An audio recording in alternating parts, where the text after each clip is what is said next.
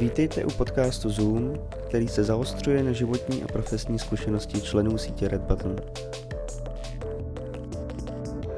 Takže Petře, chtěl bych začít takovou otázkou pohledem do minulosti. Kde jsi byl před 10 lety? Před 10 lety jsem podle mě měl ještě svoje 2 vlastní personální agentury. 2? 2 měl, no, protože jsme měli jako technologickou personální agenturu jako na IT a klasickou, Advanced Search Technology. A myslím si, že před 10 lety, to je 2007, jsem je možná startoval, čiže to byly možná na začátku, nebo tak nějak v průběhu. No, pak přišla ekonomická krize a různě se to začalo, už to nebyla taková zábava, a tak jsem to pouštěl. No. Ale jo, měl jsem 2 personálky. No, takže jsi vlastně měl 2 firmy během ekonomické krize a během těch 10 let si kromě krizí ekonomickou prošel asi nějakým osobním vývojem nebo profesním vývojem, protože dneska děláš něco úplně jiného, k tomu se ještě dostaneme. Dokážeš tu cestu nějak přiblížit? Hele, dokážu asi, protože já jsem si v těch personálních agenturách nebo v těch firmách, které jsme s kolegou stavěli, tak on si vybral vlastně ten recruitment, protože on byl rekruter. A já, protože jsem měl zkušenosti s tím, jako dělat provoz, biznis a tyhle ty věci, tak jsem si tam vybral roli provozního ředitele, což vlastně bylo úplně mimo to, co já chci dělat. Já vlastně jsem administrativní chaotik, nestíhám termíny, jako jsem prostě úplně jako marný na tyhle ty věci, protože jsem kreativec a vlastně jsem v tom byl celou dobu hrozně nešťastný. Jo. A prostě, když mi lidi říkali zapojit další tiskárnu a koupit prostě jako tonery, mě to hrozně štvalo. Až mě teda moje současná žena, která tam se mnou pracovala, vlastně vyhodila a říkala, že tam jako škodím sobě i těm lidem kolem, tak jsem jí to přenechala, protože ona se tu práci naučila. A šel jsem pryč a výrazným zlomem vlastně v tom celém, co dělám, byl TEDx 2010, na kterým se potkal všechny takový ty lidi, kteří jsou dneska kolem nás, jako Tomáše Heislera, Cyrila Hešla, Ondřeje Štefla, takový jako lidi, kteří začali jakoby být tam těma influencerama. A zároveň ještě Hanu Františku Garlíkovou, 92letou podnikatelku, která prostě v 72 letech si šla pro živnosťák. A v tu chvíli mě napadlo, že se asi nemusím úplně bát toho, co bude, protože jsou tady lidi, kteří fakt mají koule prostě žít to, co jako chtějí, i za cenu nějakých třeba ztrát nebo věcí. A začal jsem se pídit po tom, co by mě jako vlastně bavilo. A nastoupil jsem do Lomaco na nějaký rozjezd flexibilní jako platformy na flexibilní úvazky. A začal se víc zajímat vlastně o ty firmy už ne z pohledu toho jenom, že to jsou klienti, kterým chci prodat svoje personální služby, což do té doby prostě ty moje klienti vlastně jako byli, ale zároveň, že je chci jako pochopit, proč třeba nemají částeční úvazky a home office a tyhle ty věci. A tam mě začalo zajímat to firemní myšlení. No a tam jsi ještě prošel nějakou fázi, kdy jsi dělal HR kavárnu. Jo, to bychom tady byli dlouho, kdybych říkal všechny ty fragmenty, které jsem jako poskládal. Jo? Já se snažím dostat hlavně k tomu, jak jsi se vlastně nakonec ocitnul v tom, že vlastně děláš Kokumu. A firmní kultury. Mě opravdu jako zajímá, jak jsi se k tomu dostal. Jo.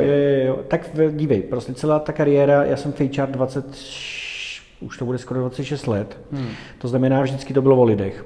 To je primární, prostě lidi jsou klíč k tomu, co dělám. Prostě zajímá mě, jak se cítí v práci, proč myslejí tak, jak myslejí, jak se měnějí, jak se vzdělávají a tak dále. Druhá věc bylo, že v Lomoco jsem poznal, jakože tady máme prostě hypotékovou generaci manažerů, která vlastně jako neumí vést ty lidi, protože sami se bojí, aby nepřišli o práci. To byl jako další takový klíčový element. Takže žádný změny, hlavně, aby se to nepodělalo. Třetí věc, která tam byla důležitá, že vlastně jako díky tomu TEDxu jsem si uvědomil, že jsou lidi, kteří přemýšlejí jinak a že to má nějaký rozsahy a přesahy, že to prostě není jenom fokus. A zároveň jsem si uvědomil, že ten život vlastně najednou je nějaká cesta, která je nekonečná a čím více klikatá, tak tím více jako učíš věcí. A pak byl poslední impuls jako HR kavárna, což byl obsahový portál, který vznikl na základě konceptu, který tenkrát frčel venku, což je brand journalism, kdy Nestlé mělo portál o kakao, protože má 60% kakaových trhů, tak mělo portál o kakao, kde bylo dole maličký Nestlé a o tom bylo jako, že fair trade kakao a jak to funguje. Mně se to hrozně líbilo, protože ty personalisti tady neměli kde moc čerpat jako inspiraci, která není zaplacená někým, kdo chce něco prodat. To je důležitý moment, jakože prostě když si vemeš jako HRM, jako moderní řízení a různý časopisy, tak to vědění, který tam máš jakože vědění, tak si někdo zaplatil, aby ho tam mohl napsat. a často nemáš validaci, jestli ten člověk jako je dobrý nebo není, a ty to bereš jako vědění. Jo. A to stejný to máš jako v magazínech, jo. To stejný prostě máš vlastně často v televizi, prostě je to všechno jako zaplacený. A mně to přišlo a mě někdo říkal, hele, napiš článek do moderního řízení, my tam máme zaplacených prostě 4 články ročně. A to jsem byl 2 měsíce velmoc a nikdo nevěděl, jak kvalitně pracuju. A měl jsem něco jako říct o flexibilním trhu práce. Tak jsem vlastně dal dohromady jako grupu lidí, kteří z toho trhu ty věci dělali, takže prostě jako IT ředitel Petr Beneš, Hanka Velíšková, personalistka. A ty jsem tak nějak dal dohromady a oni začali psát, ale jako za nima bylo vidět, že to píšou, protože to žijou. Takže když Petr Beneš píše o restrukturalizaci týmu, tak ty víš, že to dělal Český spořitelně. Když Hanka Velíšková píše o motivačních programech prostě a talent managementu, tak víš, že dělá celý život personalistku, takže asi pravděpodobně k tomu má co říct. A tam jsme se vlastně naučili psát, získávat jako zpětnou vazbu, měli jsme tam takový svobodný prostředí, kdy někdo něco napsal a dalších 30 lidí mu to zkomentovalo a řeklo mu, že to je na hovno a on se musel s tou zpětnou vazbou poprat, což bylo skvělý. A vedle toho jsme jako zjišťovali, že ten prostě, že tu inspiraci můžeme jako předávat těm personalistům a dál a dál. A já jsem s tím měl velký plány. Měl to být evropský portál prostě o HR a ono by se to podařilo, akorát mi ty plány překazil jeden marketingový manažer v Lomoco, který ho nebudu jmenovat. No. A tak jsem jako opustil vlastně Lomoco i HR kavárnu a tam vlastně přišlo to, že jsem spojil dohromady vlastně jako obsah, content, který mi přišel v té době důležitý. Zajímavý je, že HR kavárna vznikla v době, kdy tady nikdo neřešil content management, jo, nebo content marketing, nebo prostě content neexistoval a my jsme tam už jeli jako docela dobrý obsah. Do dneška ty lidi si na to jako odkazují. Zároveň tam začal ten můj brand building jako takovýho to enfant terrible českýho HR. Já jsem často komentoval ty nesmysly, který jsem prostě viděl a cítil. Takže ty lidi mě začali vnímat jako nějakýho influencera, který prostě jako má nějakou hodnotu v tom smyslu, že jako nepochlebuje, ale prostě jako střílí do těch debilních věcí, které tam jsou. A zároveň jsme se naučili prostě psát a vlastně Kokuma je kombinací jako obsahu, kdy umíme něco napsat o té firmě, video obsahu, fotek, kreativy a toho, že prostě pracujeme detailně s tou firmou a nezaplatí si nás nikdo. To je stejně některý čár kavárna, prostě jako samozřejmě platíš ten profil, ale nemůžeš si zaplatit, že bys tam byl, pokud my si tě nevybereme. Jako firmu. Rozumím. Odpověděl jsem tu cestu ke Kokumě? Odpověděl, myslím, že je docela jasná, i když asi těžko přímočará. No, jasně. No a mě taky jako zajímá, vlastně, jestli ty jsi vycházel z nějakého ještě jiného vzoru, než vlastně z toho, co jsi dělal předtím. No jasně, tam jako, jo, jako důležitý element, že v průběhu tohle z toho celého přemýšlení o tom, že se mění HR, nábor a že inzeráty jsou stejný prostě už 10 let a nikdo je nepřepisuje.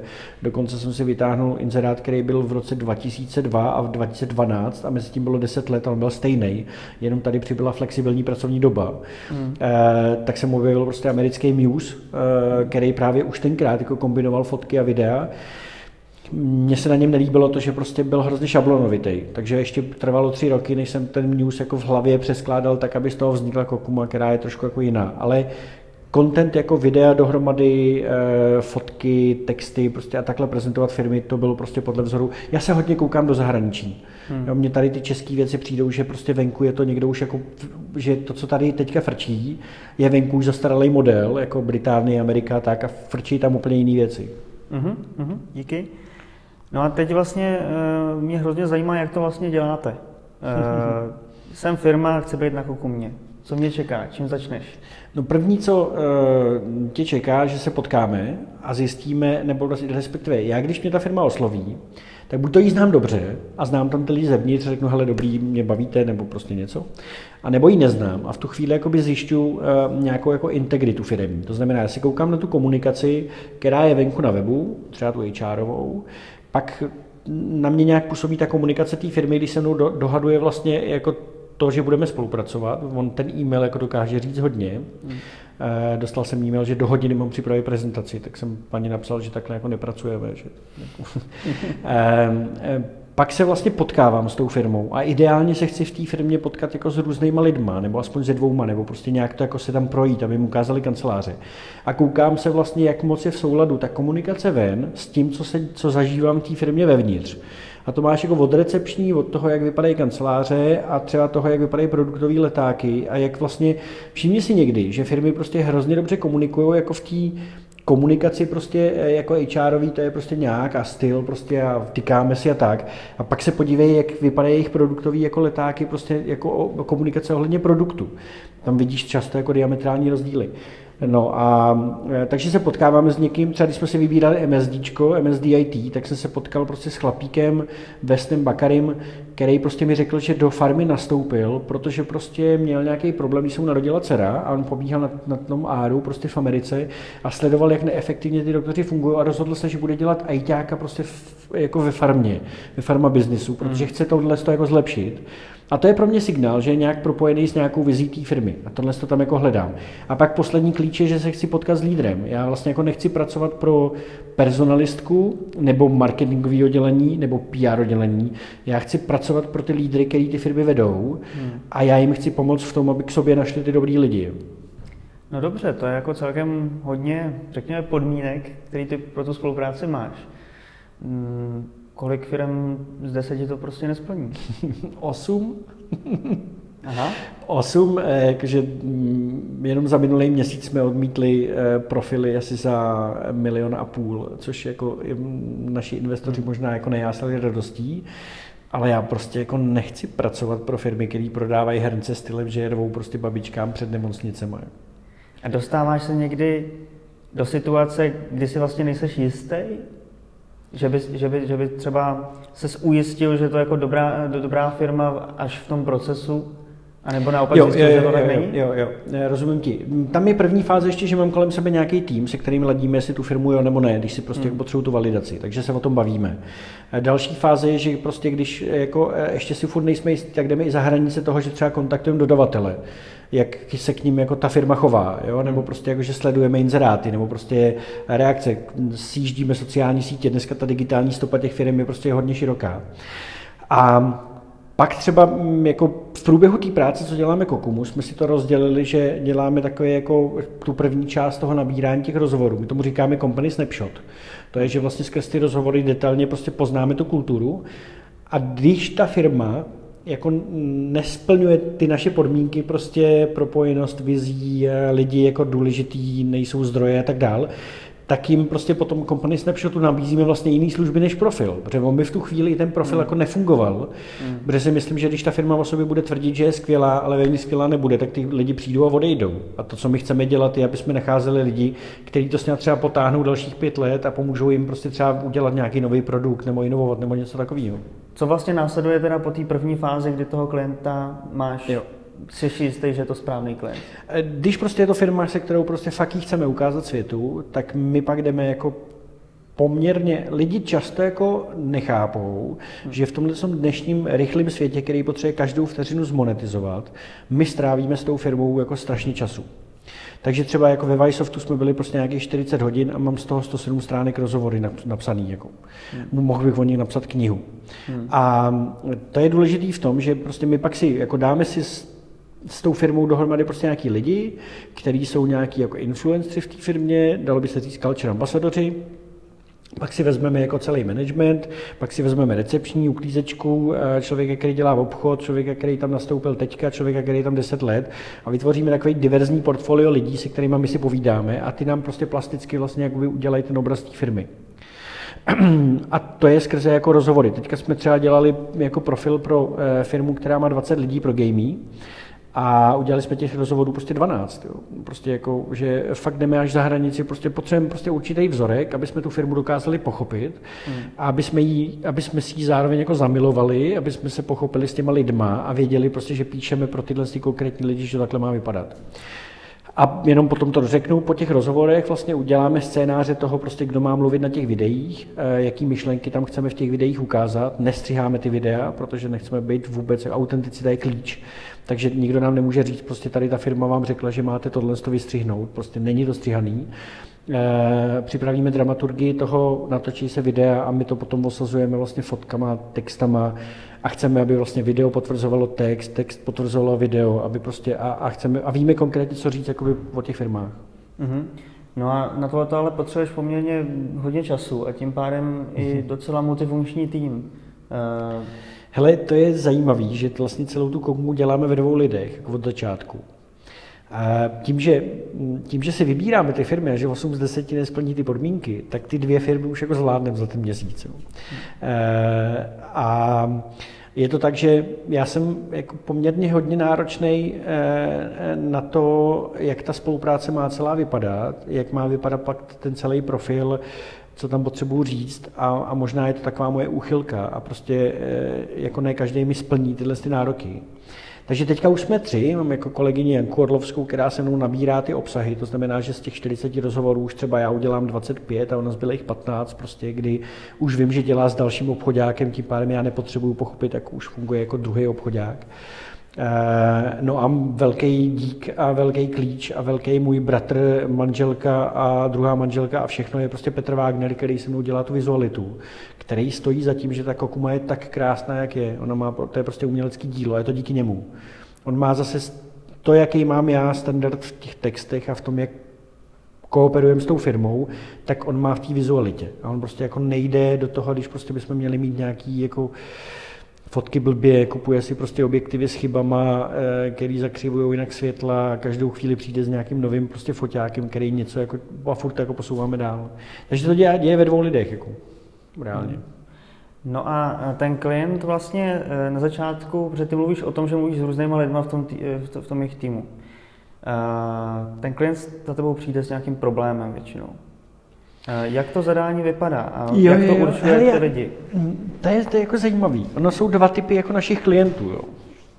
Jedni prostě už jako chtějí být na Kokumě. To znamená Rejnet, třeba ostravský Rejneti, ty jsou prostě super, mají zajímavý tým, zajímavý produkt, prostě zajímavou firemní kulturu, svobodnou. A ty prostě jakože chtějí být na Kokumě, protože, nebo gamey, prostě chceš být mezi těma firmama, kterými tam sdružujeme, protože jsou to dobrý firmy a oni se tam jako chtějí ukázat, chtějí se připojit k té partě. A pak jsou firmy, které prostě říkají, my chceme víc ukázat, že jsme dobrý. To je ten problém, který mají firmy, kterými si vybíráme. Jo. To není takový, jakože, a to se bavím o Kokumě, to, že prostě děláme další jako věci, jakože třeba Company Snapshot máme samostatný produkt, takže ty firmy řeknou, hele, my potřebujeme zjistit vlastně, co u nás je dobře, špatně a jak s tím jako pomoct v pohledu toho marketingu, komunikace a tak dále. To je jiná věc, ale když si vezmu Kokumu, tak je to o tom, že prostě buď to jako chtějí být na Kokumě, anebo říkají, hele, my jsme skvělí, myslíme si, že prostě máme obsah a chtěli bychom víc jako to lidem říct. Takže my vlastně vytahujeme ty firmy často jako za hranice jejich oboru a lokality, protože tím, že je sdružíme v té Kokumí partě, tak najednou prostě ty se dozvíš o ostravských Rejnetech, což vůbec jako není vlastně tvoje parketa produktová ani lokální, protože jsi z Prahy a děláš logistiku, tak tě nenapadne podívat se na firmu, která dělá CRMko. A my to vlastně jako vytáhneme a řekneme, tahle firma má skvělou firemní kulturu, dělá dobrý produkt a dělá to takhle a jsou dobrý, prostě taky se na ně podívejte. Takže vlastně ta firemní kultura má zajímat nejenom potenciální uchazeče o práci, ale i jako širší publikum. To je prostě side effect, který vzniknul už jako na začátku té Kokumy, kdy my třeba teďka děláme culture, ty akce a to je prostě, to není jako pro uchazeče, to je prostě pro další lídry firem, který prostě říkáme, hele, Jirka Fabián z Purposefly to dělá takhle a dělá to dobře a my to chceme jako ukázat a pokud seš podobný týpek jako Jirka Fabián, anebo třeba může být úplně jiný týpek, jako, ale prostě tě to zaujme, tak vem si z toho něco a zkus to u sebe jako implementovat. Protože já si myslím, že jako dobrá firemní kultura, toho je tady jak šafránu, jakože prostě firmy sice prostě jako říkají, že ukážeme svoji firemní kulturu, ale často žádnou, ne žádnou, vždycky je tam nějaká firemní jako kultura, ale ne taková, ve který bys chtěl žít, jo, třeba jo, kultura procesů třeba, nebo kultura prostě cukru a biče. Jo. No a ještě k tomu zadání, umí teda Kokuma řešit, nebo umíš řešit zadání, máme problém s hajrováním obchodáků?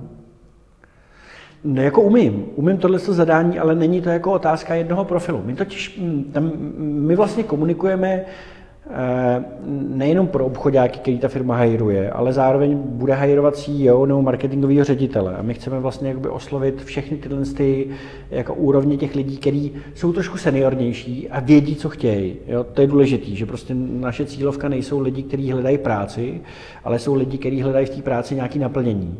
A to naplnění prostě je buď to v této firmě, nebo v této, ale vím, co bude to naplnění. Jo? Že Vysoft dělá skvělé věci prostě na úrovni globálu a Rejneti dělají skvělý CRM a potřebují zrovna obchodníka, který jim pomůže to skvělý CRM prodávat.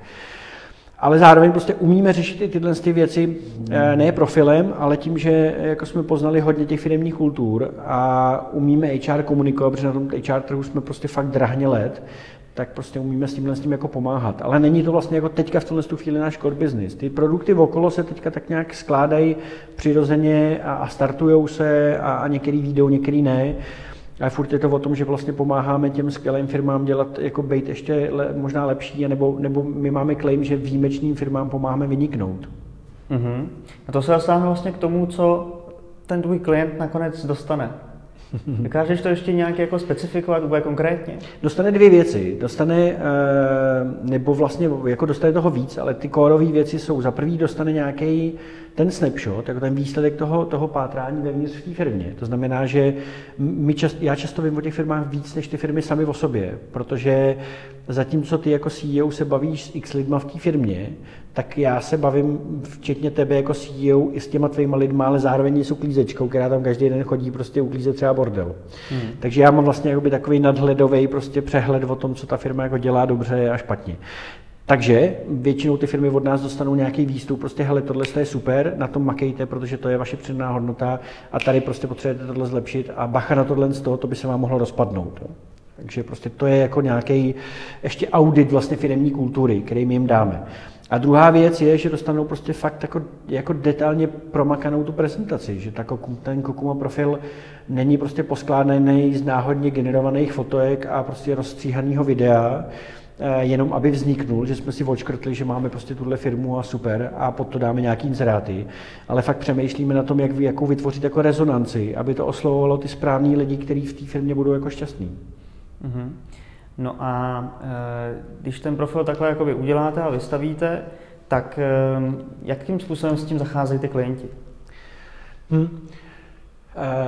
My nejsme jobboard. Ta práce je vlastně takovým jako dalším komponentem té firmy. To znamená, že tam jako jim pomáháme hledat samozřejmě ty lidi, jako, nebo respektive, jak to jako říct správně. Ten náš cíl je, aby nahajerovali lidi, takže automaticky tam ty pozice jsou. Ale jinak jsme nástrojem a my vytvoříme vlastně prezentaci, elektronickou vizitku té firmy, která je Kokumou potvrzená, je jako vytvořena na základě detailního insightu do té firmy. To znamená, že prostě řekneme těm lidem, hele, to, co tady my říkáme, tak opravdu je, že jsme to jako objevili. A teďka s tím můžou ty firmy pracovat různě. Někdo si to prostě dá místo kariérních stránek, někdo to prostě připojí do inzerátu, který má na jobsech, někdo to posílá kandidátům předtím, než k ním jdou na pohovory a je jedno, odkud přišel. David Brada tady s Cream and Dream říká, on celý rok nehajroval skoro nikoho, anebo když hajruje, tak je to prostě tak, že mu někdo někoho doporučí, ale posílá to v mailech klientům, takže jeho klienti se můžou podívat, jak on přemýšlí nad firmou svojí. Takže je to nějaký nástroj, se kterým můžeš pracovat prostě různým způsobem. A zároveň máš ten approved, že prostě jakože máš dobrou firemní kulturu. A stalo se ti někdy, že bys prostě dokončil svoji práci, ukázal klientovi, tak tady to máte, a klient řekl, to je naše firma? Že se v tom nepoznal? Hele, nikdy. Myslím si, že tím naopak jsou jako překvapený, že ty vole, to je takový jsme fakt dobrý, jakože prostě často jim to udělá radost. Jako teďka jsme dělali jenom scénář pro Boženku Řežábovou v Gamey a ona si přečetla ty 4 myšlenky, které jsme tam do toho scénáře dali a říkala, mě to udělalo radost, protože prostě to jsou fakt jako skvělé věci, které tady máme. To, že by se v tom, najdou se v tom, dokonce prostě v Čibu jako byli nadšený, že se v tom všichni poznali, že takový to Čibo opravdu je. Takže díky té detailní práci s tou firmou fakt jsme schopni otisknout ten otisk. A naopak ty lidi často překvapíme, protože oni prostě často jako v takovémhle uceleném obrázku tu firmu třeba nevnímají. Takže oni si řeknou, ty fakt děláme v dobrý firmě. No a ještě jsme trošku narazili na to, že ty jsi zmiňoval Gamey, asi 20 lidí, a pak jsi zmiňoval i jiné firmy, třeba Chibo, což je asi větší počet lidí. 550 asi nebo tak. Tak nějak, no. Jak vlastně musím být velký na to, abych mohl být na Kokumě? Hele, myslím si, že to souvisí s kulturou. Měl by si mít jako jednu kulturu. To je ten klíč, že když budu prezentovat prostě Českou pojišťovnu, tak tam najdou prostě x desítek mikrokultur v různých odděleních a není to jako sjednocený. To, že mají nějaké věci napsané a tak, to prostě není to ono. Takže jiná kultura je na zákaznickém centru a jiná kultura je v managementu a jiná v marketingu. A tohle my nechceme, my bychom to jako nedokázali vlastně nějak jako odprezentovat. Musíš mít tu dobrou kulturu mimochodem, jakože tam fakt lidi jsou důležitý a pracuje tam dobře a lidi prostě vědí, co dělají a tak dál, funguje tam komunikace. Takže ta velikost jako není tím klíčem, jako Chibo má jednu kulturu, oni prostě jsou celá, jako Chibo je jedno. Ty lidi prostě tak nějak teče tam komunikace, ty lidi vědí, co dělá Chibo, je to rodinná firma. Decathlon taky, prostě to je 600 lidí, prostě dneska už jako po republice v různých, mají asi, já nevím kolik krámů, příští rok chtějí mít 20 krámů nebo 40, snad, tyjo, už to nepamatuju. A nebo prostě máš jako Lukáše Obdržálka Digital End a máš prostě kolem sebe 8 lidí a máš jednu kulturu. Ale to je úplně jako stejný jako ten Decathlon, ale máš jednu kulturu. Jo, a pak máš ty firmy opravdu, které jsou tak jako rozstřelený a tady to funguje dobře a tady míň a vždycky říkají, no ono to nikde není ideální, že jo, takže tady máme debilního šéfa na marketingu. Pokud máš hodnoty, tak nemůžeš mít debilního šéfa na marketingu, protože prostě přeci máš kurně nějaký hodnoty, které by to měly eliminovat. Takže velikost té firmy jako není důležitá. Je důležitý prostě to, jak ta firma celá kompaktně prostě funguje z pohledu těch hodnot a té vize a tak. Ty jsi zmínil potom další věci, které pro ty klienty děláte, například Kokuma Snapshot, jestli se nepletu. Company Snapshot. Jak to vypadá? Existuje třeba situace, kdyby za tebou někdo přišel a řekl, já prostě potřebuji ten audit té firemní kultury, nebo to vyplyne?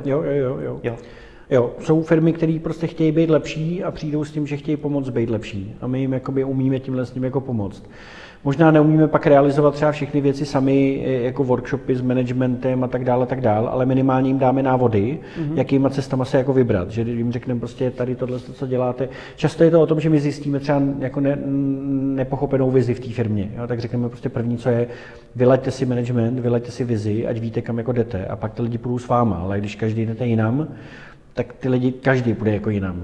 Takže jo, je to tak, no. A sleduješ ty firmy dál? To myslím i v rámci Kokumy. No já ty firmy miluju. Já prostě jakože, já jsem byl hrozně šťastný, dřív jsem přednášel o Zaposu, Goretexu, Patagonii a těch firmách, který tady Tomáš Heisler jako propaguje skrz ty knihy. A dneska na konferenci přednáším o Decathlonu, Vysoftu, Chibu, Purposefly a tak dále, všech těch firmách, které tam máme, je zbožňuju. A vlastně Culture Rocks je takový meetup jako těch firm, který mám rád. A to mě vede vlastně k otázce, jestli se ti stalo, že si prostě nějakou firmu musel s Kokumy odstranit, protože... Tak jedna se odstranila, jako dvě se odstranili sami, protože vlastně jsme nebyli asi tím správným nástrojem. Byl to Citfin, kterým to nic nepřineslo z pohledu toho vnímání jako jobboard, to znamená, že nedostali jsme tolik kandidátů, kolik jsme si představovali, a pak to byla Česká spořitelna, kde jsme udělali jeden tým a tam jsou ty mikrotýmy a pak ta naše Kokuma v tom jednom týmu neladila s celkovou strategií, takže tam se to vyplo. My sami jsme s žádnou zatím jako nevypli, neodstranili, vím, že teďka máme pozastavený Zonky, protože Zonky se transformuje trošku prostě z malého startupu úspěšného do teďka jakoby v podstatě jako firmy, je tam nový management, takže to je teďka jako pozastavený, ale myslím si, že tak, jak se vybíráme ty firmy, tak prostě furt naopak nám dělá radost, jak rostou, jakože někdy ty firmy, když si vemu Zonky, tak my jsme jim dělali profil, když měli vlastně nějakých asi 22 lidí nebo 25, dneska jich je 80 a pořád jako rostou. No ale mě pořád jakoby zajímá, jestli ses někdy dostal do situace, kdy ta kultura přestala jakoby odpovídat. Hele, to asi ne, protože prostě jako ty si vybereš, respektive takhle, to je jak manželství, jo. Jakože když by si dobře vybíral manželku, tak z největší pravděpodobnost, když na tom budeš makat, na tom manželství, tak se ti asi nestane, že se ti jakoby přestane líbit. Ale furt je tam nějaká šance, že manželka potká jinýho manažera a ten jiný manažer prostě jako najednou začne manželku měnit a pak se rozejdete, jo? Protože prostě každý má, nebo ty potkáš jinou manažerku. Prostě takže ta šance tam je, že se to jako změní. Myslím, že to je o lídrech. Když si vybíráš ty firmy, které jsou rodinný, řízený lidma, který jako to baví a dělají to dlouho, mají tam tu vizi a tak dále, tak není důvod prostě, i když ta firma má těžkosti a prochází různýma fázema, tak furt to gro je stejný a stojí za to, aby jsme ho prezentovali. Třeba teďka budeme dělat Airbanku a mě baví, že prostě Strcula se svým týmem, prostě tam jsou furt od začátku, co založili, jako když jich bylo prostě 20, jako, tak prostě furt tam jsou. Ale prostě máme třeba firmy, které procházejí různýma fázema, v některých to mají složitější, takže vím, že třeba jako ta výrobní firma jako TGS teďka, a to nevím, jestli tam pak dávat, ale asi můžeš, tak prostě jako se jim nedaří plnit nějaké očekávání, které měli, tak se tam prostě začínají trošku objevovat nějaké jako věci, že nejsou takový šťastní spolu a nehrajou ten pinches na tom pingpongovém stole, protože prostě musí jako dělat čísla. A tam jim pomáháme potom se na to nějak dívat a udržovat to a chodíme tam s tím, jakože, jako kurva lidi, máte skvělou firmu, prostě nekažte si to, jo? Jakože makejte na to, aby furt byla skvělá. Mm-hmm. Takže tak. OK, a vlastně se dostáváme k tomu, že ty jsi říkal o tom, že těch firm je jako šafránu. Co škálování Gokumy? Já tak nenávidím slovo škálování, protože škálování vede k nadprodukci a k nesmyslnému prostě vyrábění aut a tak dále, tak dále. Tak jo, já to zkusím bodat trošku jinak. Ale chápu tě, počkej, já to chápu a teďka jsem viděl odrokovej samolepku prostě scale up or die, jo, prostě, že prostě kdo neškáluje, ten zemře. Naše škálování je jako jiným způsobem než přes čísla. My škálujeme přes kreativu. My vlastně vytváříme další a další komponenty, které ukazují ty skvělé firmy a ta Kokuma jim dává víc smysl, aby s náma zůstali při té spolupráci. A zároveň, aby jsme prostě připojovali další a další firmy, které tam s náma v téhle partě chtějí být. A škálovat pravděpodobně chceme tak, že vytvoříme prostě celý balík jako věcí, jako ekosystém nějaký, který pak prostě naškálujeme třeba do jiné země. Mm-hmm. Ale furt chceme být jako tou exkluzivní prémiovou službou, která nebude škálovat skrz jako velikost profilů a nebudeme se honit za odškrtnutým profilem a tenhle měsících musíme mít 30, jinak zemřeme, protože prostě naše konkurence to naškáluje rychleji. Jo. My prostě jako chceme budovat trvalý vztahy a mně tohle jako dává smysl. Mě obecně ta jako nadprodukce a to honění se za KPIčkama a jako vyrábění větší a většího množství peněz prostě jako nedává smysl. Dělej to dobře a ty peníze přijdou. Takže jinými slovy, ty se v jeden moment snažíš rozšiřovat ty služby, které Kokuma nabízí a zároveň se připravuješ na to, že v určitém bodě se ten trh tady z tvého pohledu nasytí, dojdou ti dobrý firemní kultury a půjdeš někam dál. No, to má dva aspekty.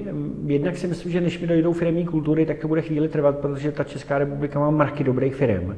A myslím, že spoustu z nich jsme neobjevili. A ukazuje se to na tom, když uděláme ostravský Rejnet, nebo prostě ukážeme Chibo, nebo Decathlon, tak ty lidi fakt zírají, protože to vůbec nečekali, že ta firma je taková. Takže když říkáš, že vlastně dobrých firemních kult, nebo z dobrých firm s dobrou firemní kulturou v Česku je jako šafránu, tak je to i často o tom, že nejsou objevený. No jasně, ale zároveň jako šafránu, prostě kolik tady máš, jako 40 000 firem jako v České republice, nebo já nevím, kolik je jako to číslo těch jako SROček, možná víc mnohem, tohle jsou možná číslo živnostníků. Ale my třeba víme, že se zastavíme třeba na nějakých 200 firmách, nebo 300, nebo prostě jako chceme mít nějaký strop, tam mít ty nejlepší firmy, a tu vizitu se zeptáš na konci, protože máš tu otázku připravenou. A ta škála by měla být tak, že prostě ve chvíli, kdy nám dává smysl, že máme prostě v Německu 3 firmy, které v Česku máme na Kokumě, tak automaticky budeme mít za těma klientama.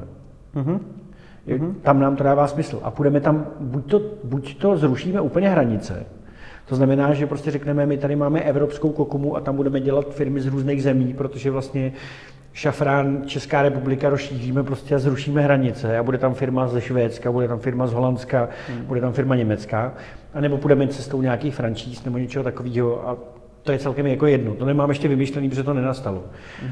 Ale spíše to o tom jako dělat dobrou, moderní práci, poctivou, řemeslnou a ono se to nějak vyrobí. OK, a to mě jako zajímá i z hlediska toho týmu. Jo, říkal jsi, že to děláte ve dvou, případně ve třech. Co se stane, když Petr Skondrojanis se prostě rozhodne, že ho táhne zpátky Řecko a vlastně se do Řecka? Jo. Nás už je 9 teda teďka. Jsou tam jako 2 kluci, kteří pracují na tom, aby jsme udělali jako nový backend celý jako Kokumy, který bude skvělej. Jsou tam jako holky, kteří pracují na studentském eventu, aby jsme prostě začali jakoby víc i mluvit prostě k té komunitě těch studentů. Takže mám 2 společníky, nějaký jako investory. Teďka to bude jako ten tým už není malej. Co se stane, když mě srazí auto, anebo se odstěhuju do Řecka, tak to asi celý jako skončí, což taky byla věc, kterou investoři se mnou řešili. Ale na druhou stranu já jsem dost loajální vůči těm věcem, které dělám, do té doby, dokud mi dávají smysl. A tohle mi dává smysl jako dlouhodobě, takže prostě jak myslím, že ta otázka není relevantní a neumím ti na ní možná ani odpovědět. Jako vím, že prostě chci ty lidi a rozšiřovat ten tým, ale zároveň prostě chci, aby ty lidi byli jako napojení na ten kokumí mindset a dělali tu práci nějak a musím to naučit. Já možná směřuju k tomu, právě k tomu, jak moc chceš, aby ta firma vlastně byla závislá na tobě. Nebo jestli to nechce žádný jako zakladatel teoreticky, jo? Zároveň prostě si to nějaký fázi musíš prostě jako tím projít, protože to souvisí s tou firemní kulturou. Prostě ten lídr, který má nějakou myšlenku a tu myšlenku prostě dává dohromady v hlavě, tak ji dává i dohromady s nějakým principem, s nějakým stylem práce, nějak to jako ladí a nějaký určitý čas, než se to zažije do těch lidí, tak to prostě musíš jako držet. Takže než se to odskondruje celý, tak to bude nějakou dobu trvat, protože zároveň jako já mám nějaký vliv a mám nějaký jméno a ta kokuma to jméno teďka jako potřebuje. A další věc, že mě to jako hrozně baví celý, takže prostě logicky jsem v tom jako nejvýraznější, protože já vymýšlím všechny ty prostě divnosti, které tam děláme. Ale jako jednou bych samozřejmě jako rád, abych prostě nemusel makat 20 hodin denně. No, k tomu se ještě dostaneme, 20 hodin denně. Co je teda pro Kokumu to měřítko úspěchu?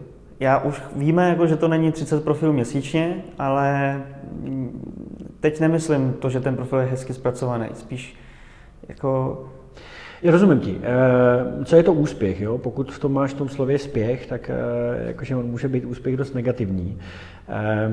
Pro mě úspěch je, že ty firmy přibývají a obnovují si ty profily, že jim ji nemusíš jako prodávat znovu, že prostě automaticky jako jasně chceme tam být prostě.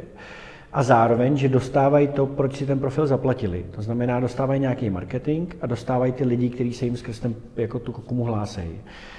Ale to měřítko není takový, že super, přišlo nám 40 nových kandidátů. Protože to dělají ty ostatní jobboardy a myslím si, že tím dost jako semeněj úložiště mailový těch personalistů a tak dále. Já prostě chci těm lidem místo 40 kandidátů poslat 2, ale ty 2 řeknou, já chci jít zrovna k vám, protože mě bavíte. Mně se líbí, jakou máte vizi, mně se líbí, jaký tam máte lidi, rezonuju s tím, co děláte, líbí se mi produkt a chci jít za váma. A to je prostě jako úspěch je, aby na ty klíčové role prostě jako skrz tu kokumu nabrali zajímavý lidi, kteří to s nimi jako budou dělat dlouhodobě a ladějí v těch hodnotách a v tom názoru na ten svět. A zároveň ještě tam mám jeden takový jako element, co je ten úspěch kokumy, že bude jako neustále nějakým jako influencerem v tom, jak pracovat dobře s lidma. Že prostě, když budeš chtít, jako, když nebudeš hledat jenom zaměstnání, ale budeš hledat nějaký smysluplnou práci, ve které se můžeš realizovat, tak abys první šel na Kokumu, pak když tam nenajdeš nic, tak hledal prostě na ostatních úložištích práce. To je jedna věc. A druhá věc je, že aby za náma chodili prostě lídři, personalisti, manažeři, majitele a inspirovali se tím, co děláme a mohli dělat lepší třeba svoje firmy. My chceme mít vliv na lidi, aby dělali to, co dělají prostě dobře, s dobrýma lidma a ty dobrý lidi se u těch zaměstnavatelů cítili dobře a celý to těm lidem jako dávalo smysl. Takže když tě porovnám s klasickým jobboardem, ty nejsi klasický jobboard, ale manažer v té firmě může mít dobrou firmní kulturu, ale možná může uvažovat OK, tak já to můžu tady dát nějaký portál, a nebo se můžu trápit s nějakým profilem na Kokumě a ten portál mi asi pravděpodobně, protože ho zná úplně každý, přinese prostě 200 životopisů a ta Kokuma, já vlastně nevím, ale 200 to nebude, tak ty na tohle to prostě odpovíš a ty mu přineseš 20, ale správný. No, zároveň jako bych, ty jsi tam zmínil formulaci trápit s profilem na Kokumě, no, to je jako zábava většinou, jo, jakože to není, i pro ty lidi z té firmy je to zábava, protože si tím někdo povídá a tak, takže to není jako trápení, ale správně jsi to řekl, já mu prostě nepřinesu 200 životopisů a zároveň si myslím, že 200 životopisů je prostě pro toho personalistu nebo toho manažera špatně, protože prostě on jakoby projde z těch 200, stejně těch jako 180 bude na houby, protože prostě nebudou ladit a on jenom ztratí tím čas, že že se těma bude probírat a musí jim odpovídat, že teda je nebere a tak. Pro ně je klíčových je 20 a já bych chtěl mít výrazný podíl z těch dobrých 20, který mu přijdou přes tu Kokumu. Mm-hmm. Super. Pojďme se posunout trošku kousek od Kokumy k té firemní kultuře jako takový. A začnu úplně jednoduchou otázkou. Co dělá dobrou firemní kulturu? Co dělá dobrou firemní kulturu?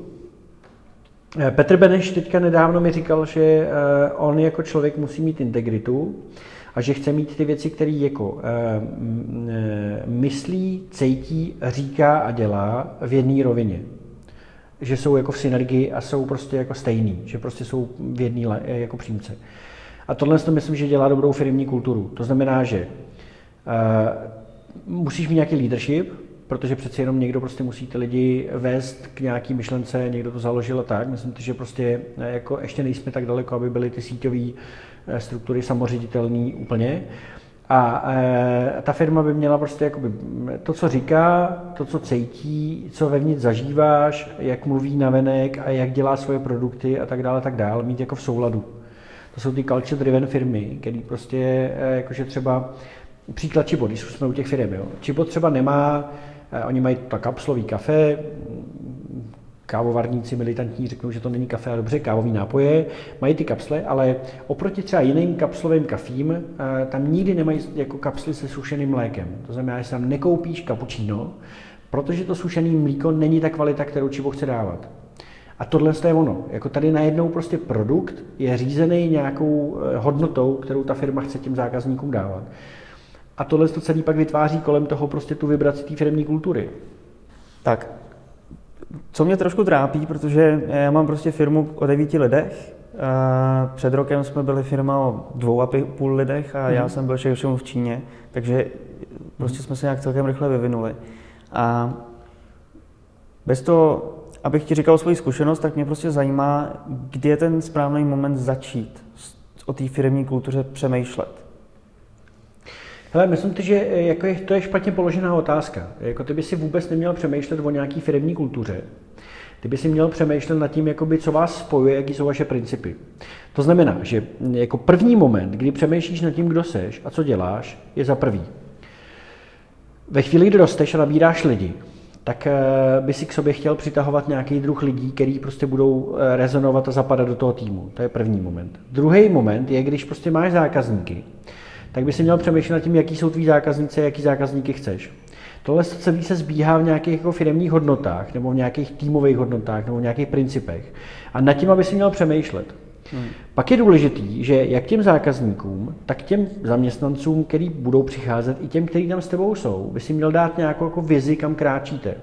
Nebo misi toho, co děláte. Takže byste měl mít jasně definovaný prostě jako jednu větu toho, jako co je ta value proposition prostě digital end.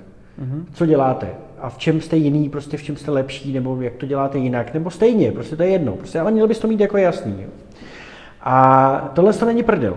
To prostě jako fakt jako ty prázdné fráze typu jako měníme svět a prostě jako pomáháme lidem růst a takovýhle věci, prostě to jako jsou pro mě jako hodně takový, jako, že málo kdo to opravdu naplňuje, tyhle styty. Ale jako takový to prostě jako pomáháme firmám jako se zviditelně na sociálních sítích. To je vize, jo? A jsme v tom dobrý, protože. Tak tohle by mělo ty lidi jako spojovat. A pak prostě mít ty hodnoty a ty principy, prostě, že nekrademe, nelžeme, jo? Nebo prostě nějak jako, nebo někdo, Vysoft má prostě třeba be ethical, jo? Že prostě v každý moment prostě, a ta firma opravdu je celofiremně etická, nepracuje se státníma zakázkama, Václav Muchna daní v Čechách, nemá žádný prostě daňový ráje, neoptimalizuje daně a tak dál. Tohle je naplnění té hodnoty a pak může říct prostě, hele, potřebuji, aby když k nám jdeš, aby si byl prostě etický týpek, protože prostě jinak tady ten firemní, ty lidi tady tě vyštípou, to bude jako středivka. Oni řeknou, hele, tady týpek prostě ale nezaplatil jako do kávovaru, když tam platíme všichni. Jako. Takže v zásadě ta firemní kultura je hrozně moc o těch hodnotách, o vizi, kterou to firma má a ten lídr, a míň už je o tom, že se musí občas udělat nějaký team building a podobné věci. Jo. No jasně, ona je ještě, jako, co je podle mě klíčem firemní kultury, je hodně jako komunikace.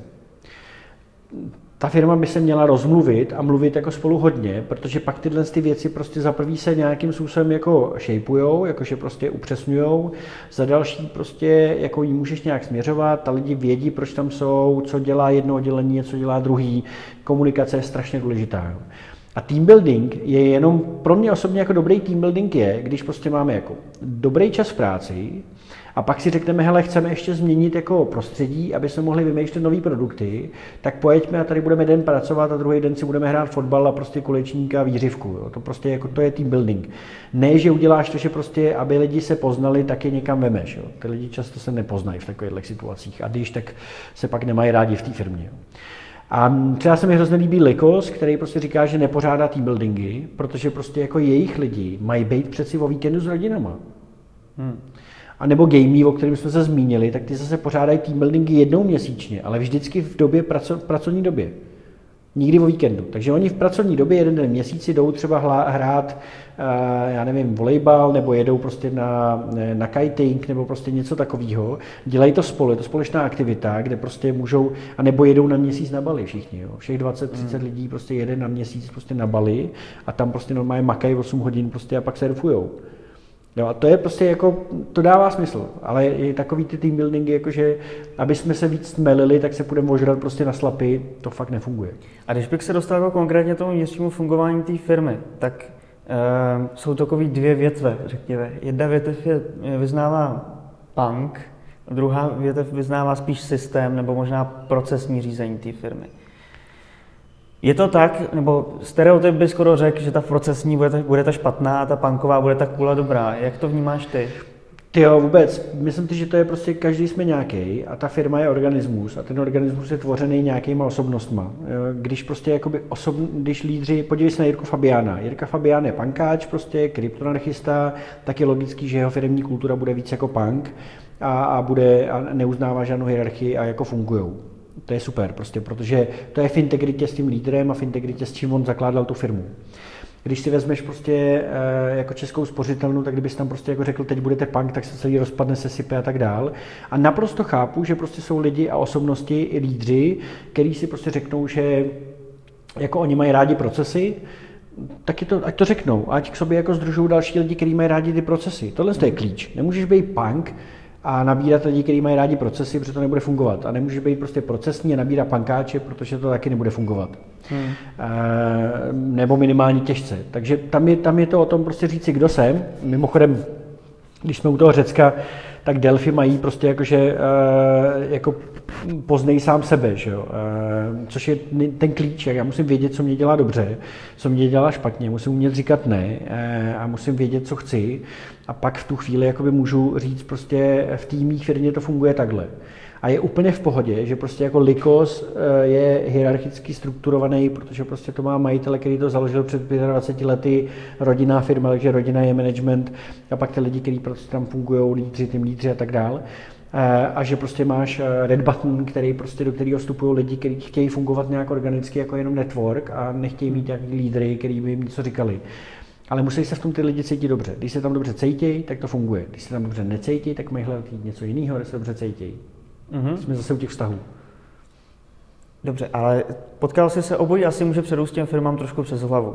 Potkal jsi se třeba s tím, že ten punkový režim vlastně jako nefungoval?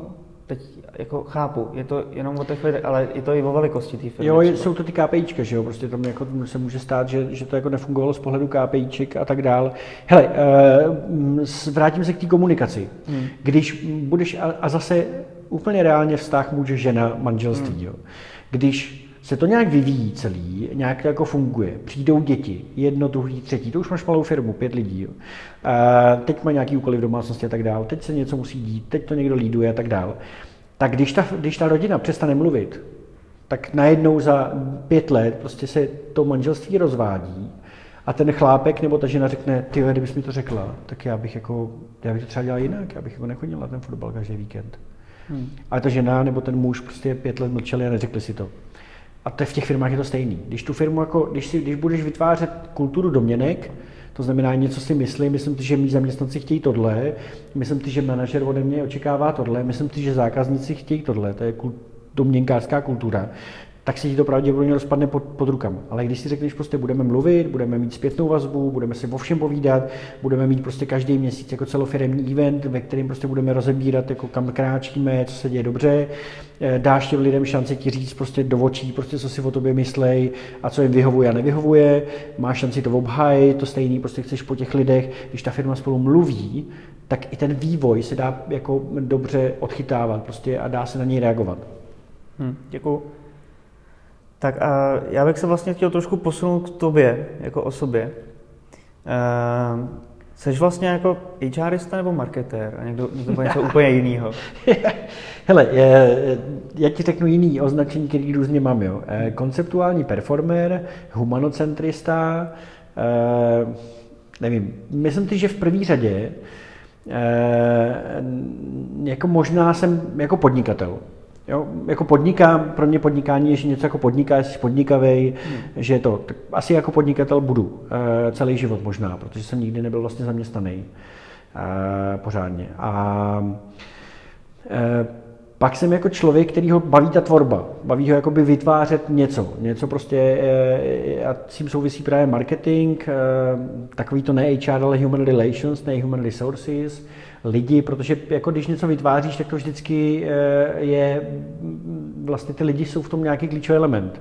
Buď to tvoříš pro lidi, nebo to tvoříš s lidma pro lidi, nebo jako s tím někdo bude jezdit, když děláš auto, nebo někdo bude koukat, když děláš obraz, nebo prostě když dáte dohromady, prostě jako děláte louku, tak to děláš s lidma a tak dál, takže ty lidi jsou tam jako klíčoví.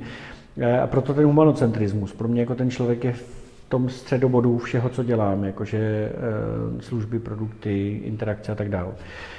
A úplně asi ze všeho nejvíc mě charakterizuje to, že jsem prostě jako chlapík, který prostě chce jako odvádět dobrou práci, u toho mít dobrý život a mít dobrý vztahy, umět se podívat jako do očí někomu jinému, umět se podívat sám sobě do očí v zrcadle a tak, no.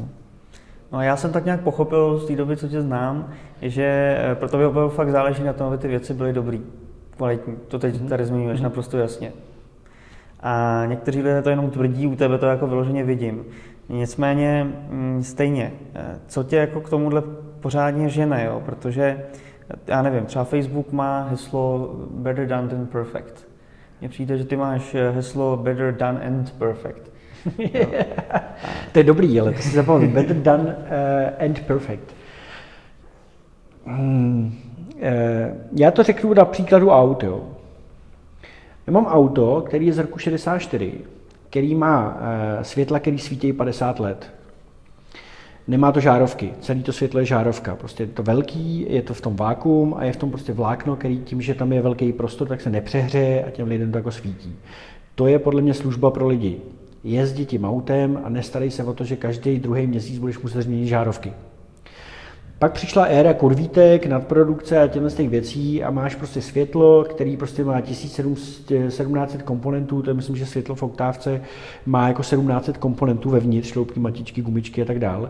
A do toho prostě to se ti může jako v podstatě 1700 příležitostí, jak se ti to jako může posrat.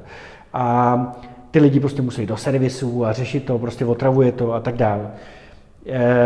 Já nemám patent na podle mě jako 100% kvalitu. Nemůžu říct, že to, co dělám, prostě je absolutní top špička, ale vždycky chci odvést jako sám pro sebe tu nejlepší možnou práci, abych řekl prostě, udělal jsem to, jak nejlíp jsem dovedl. A zároveň jsem milovník 4 dohod. A tam tohle jako jedna dohoda je, dělej věci, jak nejlíp umíš, ale ne líp. Jo? To je takový to, že ještě jako to nejlíp je nepřemýšlím nad tím, co by ještě člověk chtěl, protože on to pravděpodobně nepotřebuje. A to mě vlastně jako trošku vede k té knížce. Já jsem se na ní chtěl zeptat trochu později, ale když jsme na to narazili. Já tu knížku neznám, se přiznám. O čem tak si ji přečti, hele, to je boží. Přečtu určitě, ale ty mě trošku musíš něčím natýzovat. Hele, to jsou takový jako zajímavý prostě 4 principy, se kterými jsi schopný prostě prožít dobrý život, podle mě. Jakože fakt je to jednoduchý návod, jednoduchý pattern. Protože jako neber si věci osobně, jo? To strašně, když komunikuješ prostě, tak my máme jako tendenci prostě, když ty mi řekneš, nakreslil jsi to blbě, tak lidi často slyšejí, seš debil a neumíš to nakreslit, jo. Přitom to je jenom nakreslit to blbě, tak pojďme to udělat jako podruhý, je líp. Takže nebrat si věci osobně, jo. Nevytvářet si domněnky, tyjo, prostě myslím si, že bys chtěl stravenky, takže ti je dám. Ty kráso, zeptej se, jestli ten člověk chce stravenky anebo angličtinu, jako, a dej mu to, co chce, nebo myslím ti, že mě podvádíš, jo. Prostě klasika, když jsme zase u těch vztahů. Nebo myslím ti, že si to řekl, no neřekl, jakože prostě víš, jakože nevytváří ty domněnky. To je jako druhá dohoda. Třetí dohoda, ty se nepamatuju teďka, třetí dohoda. Jo, vlastně dohoda první je neřešit slovem.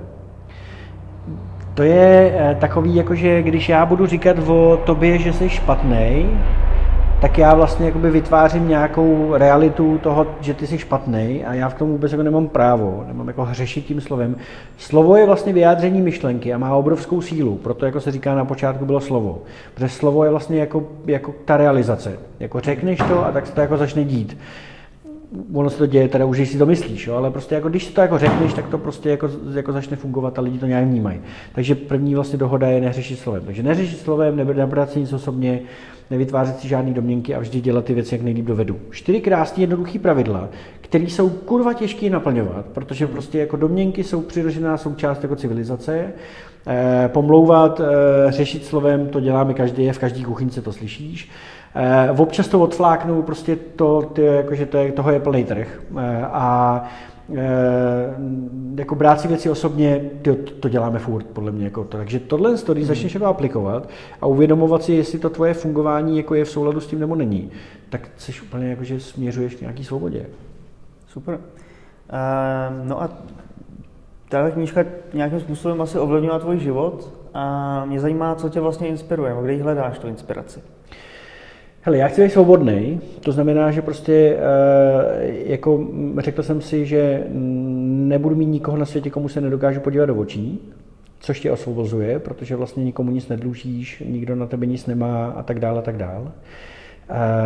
To se mi nějak daří, tím vlastně jako tím nastává to, že nemáš moc strach, vlastně můžeš zkoušet, nebojíš se těch lidí, bereš ty lidi jako sobě rovní a tak dál. A inspirace je všude kolem, tyjo. Já jí mám fakt mraky, já prostě jako inspirace skrz lidi v Redbuttonu, prostě tam máš jako osobnosti, které jsou všichni inspirace.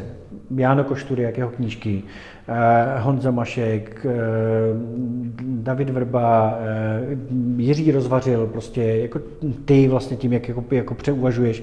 Všichni jsou inspirace, to jsou prostě kolem nás, stačí se jenom jako dívat prostě na ty lidi a nějak prostě jako vnímat, poslouchat. Jo. Pán Bůh nám nadělil prostě 2 uši a 1 pusu, a ne opačně, takže bychom měli víc poslouchat a méně mluvit.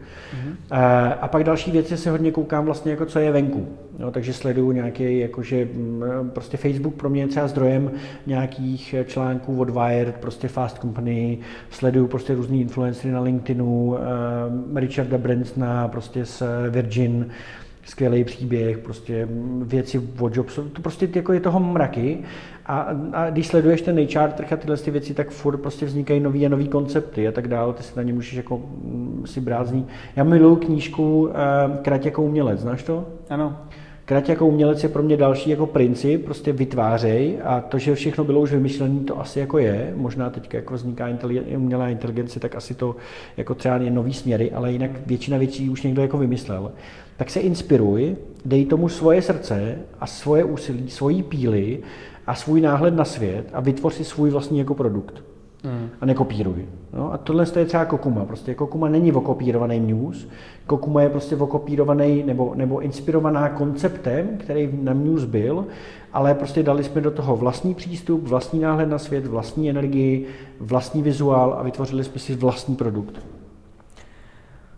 No a už jsme se vlastně dostali k tomu, že děláš prostě strašně moc věcí, protože to není jenom Kokuma, ale je to taky časopis magazín Kult, který je s tím spojený, je to taky konference Culture Rocks. No a vedle toho je Redbutton věci, občas konzultuju nějaký marketing, jak dělám to hodně, jo? Jakože pak mám rodinu, mám 3 děti. No super, a jak to děláš? Hele, já nevím, jestli to dokážu nějak jako zodpovědět. Já z nějakého důvodu mám prostě jako hrozně moc energie. Když mi dochází, tak mě to tělo automaticky vypne, takže usnu třeba v 7, jako když mi dojde, prostě úplně v pohodě. A zároveň si myslím, že ten klíč je, že dělám věci, které mě naplňujou, i když jsou třeba těžké, tak jsou součástí toho naplňování. Dělám je v přítomnosti, znamená, že nepřemýšlím nad tím, že včera to bylo nějaký a že zítra musím něco a tak, ale pracuji prostě tady a teď. A když ty věci dělám, tak se jim snažím je dělat podle té jako čtvrtý dohody, jak nejlíp jako dovedu. Takže když prostě chci trávit čas s dětma, tak si říkám, že bych měl, a často se mi to nedaří, jo? Někdy prostě ta hlava prostě se nezastaví, že prostě tady jsem pro ty děti a nebude tam to, že si u toho budu prostě, že jim pustím pohádku, budu si na notebooku ťukat něco pro Kokumu. Takhle to neexistuje prostě, že když už, tak se budu na tu pohádku dívat s ním, protože miluju pohádky. A nebo prostě se s ním budu hrát s autíčkama, nebo budu prostě se synem jako klidně hrát na PlayStationu, ale hraju s ním, prostě ten čas s těma dětma jako trávím. A stejný je to prostě jako se ženou, stejný je to v práci, stejný to, když dělám Culture Rock, soustředím se na Culture Rocks a řeknu si, teď mám chvíli, kdy jedu rozhovory na Kokumu, teď dělám tohle, ta přítomnost je strašně důležitá. Tady a teď jako žít a myslím, že to mě dodává sílu vlastně ty věci dělat. Jako. Takže prostě nepřeskakovat mezi tím, co děláš. Můžeš přeskakovat, ale vždycky být fokusovaný na to, kam jsi přeskočil. Představ si, že máš prostě jako most, který máš takhle klády vedle sebe a ty víš, že v jeden moment prostě musíš přeskočit na tu kládu vedle, aby jsi se někam jako dostal. Když na ní přeskočíš, tak by si měl bejt a držet balans na té kládě vedle. Jakmile na ní přeskočíš, ale budeš mentálně na té kládě, ze který jsi přeskočil, anebo na jiný, kam chceš skočit, tak tady zapomeneš prostě jako to vnímat a spadneš. Všimni si někdy, stává se mi to taky občas, že prostě snažím se přítomně řídit a nepoužívám telefon, ale někdy řešíš nějaké věci. A já jsem včera telefonoval jako v autě a najednou jsem zjistil, že nevím, jak jsem se ocitl z Holešovic na Chodově. Já si vůbec nepamatoval, jako najednou jsem tam byl prostě. Jo. A to je tohle z toho a říkal jsem si, ty vole, teď já prostě jakože, teď se mohl nabourat nebo někoho srazit, nebo já si vůbec nepamatuju jako tu cestu, prostě vůbec, nezůstalo v hlavě. Takže tohle je ono, jakože když řídím, tak vlastně tam mohlo být spousta situací, kdy se mohl někoho potkat, vidět nějaký billboard, najednou mě něco mohlo napadnout a já jsem tenhle ten čas úplně věnoval něčemu jinému, než jsem měl dělat. Fakt mě to vyděsilo, protože já jsem si snažil vzpomenout, jakože co jsem třeba, jaký auta jeli kolem mě, tak vůbec jsem si to nepamatoval. To je hustý, tam se říká flow. No, takže když přeskakuješ, tak ale jako bejt přítomnej na tom, kde jsi přeskočil a vědomně tam jako přeskočit, jo? Že ten multitasking bys měl dělat vědomně a uvědomovat si, že jsi v jiném jako na jednou světě, než prostě si předtím byl v Kokumě a teď jsi dětma. A to mě ještě dotáhne trošku k takové otázce. Pořád ještě pomáháš v baru Al Capone? Hele, už ne a má to dva důvody. Kde jsi to vyhrabal, tyjo? Má to dva důvody. Jeden ten, že bar Al Capone se poměrně hodně změnil, takže už tam nejsou ty lidi, s kterými mě bavilo pracovat, protože právě mě baví jako dělat s těma lidma. A další důvod je, že vlastně, když už mám tu chvíli, že nepracuju na Kokumě na těch dalších věcech, tak fakt jsem třeba se ženou, nebudu spát a že ještě jakoby jít do toho baru pracovat do 4 do rána, už dneska na to nemám sílu. Už dělám těch věcí tolik, že předtím to bylo jenom, že jsem měl agentury a chtěl jsem vždycky, protože jsem měl rád ty lidi a ta noc a tyhle ty věci, tak až chtěl jsem si vyčistit hlavu, tak jsem do toho Al Capone šel. Ale jako kdyby v Al Capone teďka jako byli nějaký lidi, kteří tam byli tenkrát a mě bavilo s nimi si vzít tu šichtu, tak bych to možná jednou měsíčně jako udělal, protože tam bylo jako zajímavé, že ty se dostaneš do nějaký hladiny jako platový třeba. A já jsem tam šel, jo, kdy moje hodina prostě už byla nějaký tisícovky stála a já jsem šel do Al Capone a měl jsem 80 na hodinu. Takže já jsem to, co si normálně vydělám třeba za půl hodiny, jsem si vydělal za 8hodinovou šichtu a potom jsem vytřel ty záchody a šel jsem teprve domů. Tohle je velmi zajímavé se jako znovu připomenout. Já jsem kdysi měl nádobí na myčce, to byla moje první práce, docela dlouho. Tak možná bych to taky měl znovu zkusit. Ale to je kalibrace vlastně, jako najednou si zjistíš, že si říkáš, jsem fakt vděčný za to, co mám a jsem na tom prostě, jakoby, že jsem, tak udělal jsem nějakou cestu, jo? Že prostě jako já jsem těch 80 korun, který jsem měl tenkrát, tak najednou vydělávám něco a je to ten vděk, jako, který v tom prostě může fungovat. Jo? A ještě tam byl pak jeden element, že mám rád uzavřený tvary, ta moje práce nikdy nekončí, protože Kokuma nikdy nekončí. tak tam jsou sice ty profily uzavíratelné, ale tady bylo dobré, že jsem prostě jako fakt si vzal zástěru v 7 večer a ve 4 ráno jsem vytřel záchody a měl jsem jako hotovo. Dostal jsem jakože tu 1000, pak jsem k tomu dostal 250 korun dýčka a s těma 1250 korunama jsem jel prostě tím taxíkem, za který jsem utratil 300 korun jako domů a 900 dnes bylo nějaký kafe zítra. Super. Ještě bych se chtěl zeptat na Řecko, protože ty jsi, tak už tvoje jméno, jak se napovídá, původem z Řecka a taky jsi v Aténách 7 let žil. Mě zajímá, co jsi tam dělal? Hele, já jsem tam odjel s rodičema, můj nevlastní, já jsem původem Čech, narodil jsem se v Čechách a rodiče mám Čechy, ale maminka si vzala jako druhýho manžela a můj nevlastní otec je vlastně Řek. Aha. On mě nějak adoptoval, prostě změnilo se mi jméno a jeho tatínek, který tady byl z té vlny těch běženců, tak se chtěl vrátit jako do Řecka, my jsme tam měli jako předvoj. Takže rodiče se rozhodli, já jsem dítě změny, já jsem prostě jako v 10 letech skončil 5. třídu tady v červnu, v estonský na Vevršovicích a v září jsem nastupoval v Aténách do 6. třídy prostě jako s řeckýma dětma, neuměl jsem 3 slova řecky. No a rodiče tam nějak byli, prostě něco jsme tam jako dělali a pak prostě se rozhodli, že tady prostě revoluce, budou podnikat a vrátit se, děda mezi tím umřel, jsem nikdy nedostal. Tak se rozhodli a já jsem v 17 letech končil prostě 2. ročník na Gimplu v Řecku v červnu a v září jsem nastupoval na 1. ročník na Gimplu tady v Čechách ve Štěpánským. Takže to má takový jako vývoj, že jsem byl jako s rodičem a tím, že jsem neměl občanství, tak jsem nemohl zůstat, což jsem si hrozně přál. Ale zásadně mě to ovlivnilo, protože za prvý tenhle ten čas se ti nějak formujou vztahy, vnímání světa, něco a Řekové mají pro mě jednu jako hrozně důležitou vlastnost, že i kdyby to celé bylo na hovno, jejich státní dluh by byl takový, že by to mohli zavřít zítra ten stát, tak oni si najdou čas na to frappé, na to kafe prostě a jako užít si ten život, ten den, jakože ten den, oni mají prostě takový to, že tam s tebou prostě, ty jsi poslední člověk v restauraci, ve 3 ráno, jsi tam sám a ten majitel sice už by chtěl hrozně spát, tak tam jako sedí a mydlí to komboloji, ale prostě nechá tě tam, dokud neodejdeš. Když to tady už by si od 10 měl okolo sebe ježky židlí, prostě už by ti dávali najevo, že máš vypadnout. A tenhle přístup se mi strašně líbí, protože to je takový to jako, že přijď příště, já zase tady s tebou budu. To jako miluju, tohle stát, to má málo který stát jako na světě. Nebo já jsem jich moc nenavštívil, ale... To jsi mě dostal vlastně hned k další otázce. Já bych se ptal teda ještě mnohem víc, ale pojďme se zaměřit tadyhle na tuhletu věc, protože my v Česku vlastně o Řecku nic moc nevíme. Jo. Kromě nějakého marketingu, který jako byl v otázce toho, že nebudeme platit jejich dluh a tak dále. No, ale kromě toho jako moc nevíme. Jak se tam vlastně žije? Hele, já si myslím, že dobře a že i v těch těžkých prostě časech ty lidi jsou takový, jako my jsme Řekové, jsou jako hrdí, zvládají to nějak, prostě samozřejmě by to mohlo být lepší. Rozhodně to není tak, že jsou flákači, který jako nic nedělají. Oni mají prostě jako velkou nezaměstnanost prostě díky tomu, že to tam prostě šlo jako do kopru, hlavně z pohledu prostě toho, jak infrastrukturně celý ten stát byl řízený. Prostě tam ty vlády prostě fakt jako rozsypaly. Řekové byli marketingový pokus Evropské unie, to znamená, že oni byli v první 16, byť na to neměli vůbec jako parametry. První se nasadilo euro v Řecku, byť na to nebyly parametry, ale protože někdo chtěl říct, že nejdražší měna světa, 3000 let stará drachma, bude nahrazena eurem, tak to prostě dostali jako befelem, což je hodně jako, jim jako to celé jako pokazilo. A zároveň prostě tam byl jako velmi socialistický jako řízení toho státu, to znamená, že prostě čerpáme i z toho, co nemáme, on nám to někdo dotlačí prostě a tak.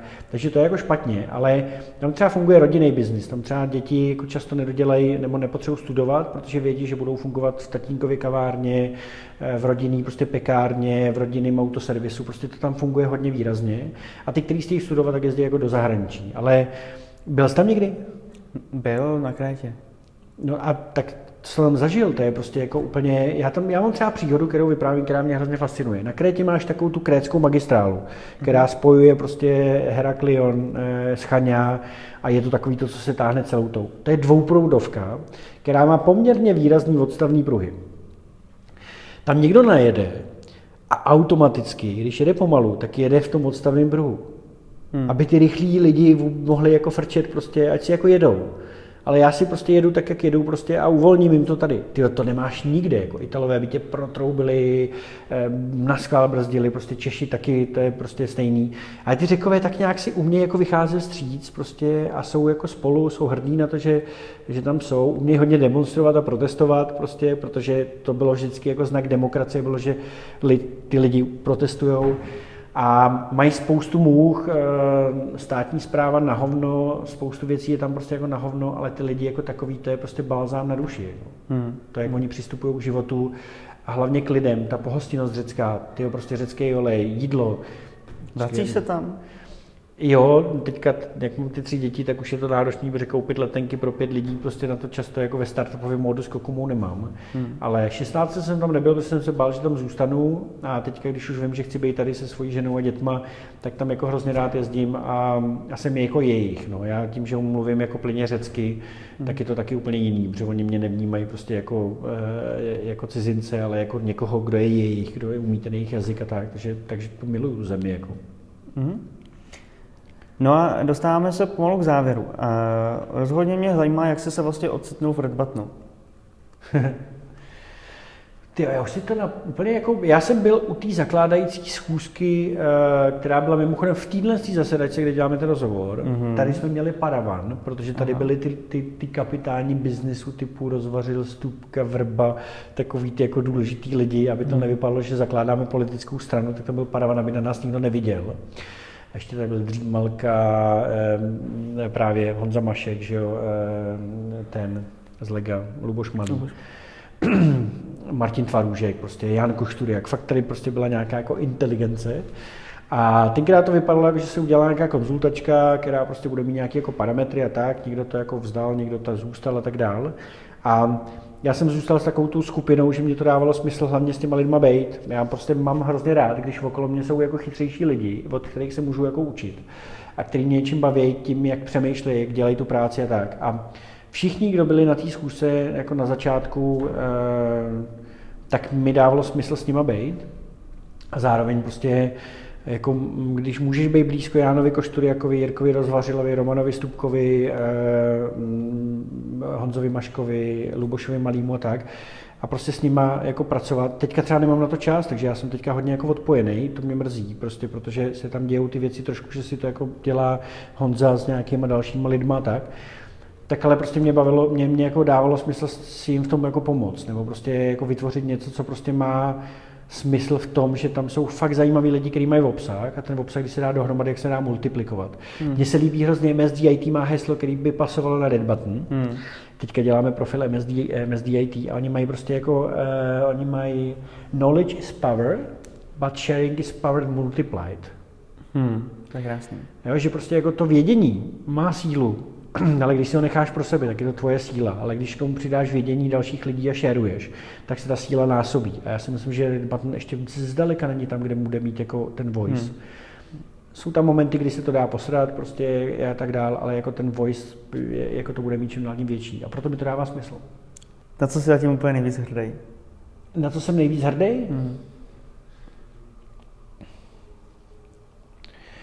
Nejvíc hrdý jsem asi na to, že pořád, že prostě mám jako kolem sebe lidi, se kterými mám jako trvalý a dlouholetý vztahy. A že jsem schopný nemít kolem sebe lidi, kteří jako chtějí ty vztahy konzumovat. Takže třeba mám vedle sebe prostě kluky z Brízy, se kterými dělám 17 let. Byť třeba teďka jako oni už jsou produktivní, takže to, co oni dělají, je někde jinde, než mě se třeba líbí a tak, ale furt prostě jako Martin Hakl, Radek Botoš, to jsou lidi, který mám hrozně rád. Hrozně jim fandím, hrozně rád se s nimi vidím a takhle to jako funguje. To stejný mám mezi klientama, to stejný mám mezi lidma prostě, který, jako když už ten vztah vznikne, tak jsem hrdý na to, že ho mám jako dlouhodobý a zároveň jsem hrdý na to, že některé ty vztahy, které už nedávaly smysl, tak jsem odstřihnul. Jo? Pak jsem samozřejmě hrdý na děti, že mám krásné děti, které jsem spolu stvořil, tak to prostě asi jako tomu se žádná Kokuma vlastně jako nevyrovná. Ale je to takový klišé, takže bych to tam možná nedával, že jako každý je asi hrdý na děti. Ale jo, asi ty vztahy, že prostě mám jako pevný vztahy a trvalý a mám vlastně jako nemám dva kámoše, ale mám prostě jako miliardu lidí, se kterými se prostě třeba 3 roky nemusím vidět a pak se s nimi vidím a máme furt stejný, jako když jsme se viděli včera. Prostě jako máme se rádi. Kde se vidí za 10 let? To je debilní personalistická otázka, uvědomuješ si to? Ne. To je vždy, to nenávidí uchazeči prostě. Kde se vidíte za 5 let, prostě to dávali personalisti podle nějakých pouček, podle nějakých knížky. Já ti řeknu, kde se chci vidět za 10 let, ne kde se vidím za 10 let, protože ta realita se prostě může několikrát protočit a klidně jako se může stát, že Kim odpálí tlačítko prostě a za 10 let už tady nic nebude. Ale kde se chci vidět za 10 let je, že mi funguje Kokuma jako inspirativní HR firma, která je na úrovni jako Evropské unie, to znamená prostě fungujeme pro víc jako států. Mám skvělý tým, o který se můžu opřít, tak jak ho mám teďka v malým, tak ho budu mít jako ve větším. Což mi bude dávat svobodu tvořit další a další věci. A vedle toho bych to chtěl jako zapíchnout vždycky v červnu, vzít si svůj prostě karaván a prodávat trička, který mimochodem vyrábím s minikuprama, prodávat trička po srazech minikuprackých, užít si prostě jako to léto jako s lidma v různých místech a zase v září se do toho jako naplno opřít. Tak tohle je to, kde bych za 10 let chtěl být. Tak já děkuji za rozhovor. Děkuji za otázky, Čeče. Dobře jsi to připravil.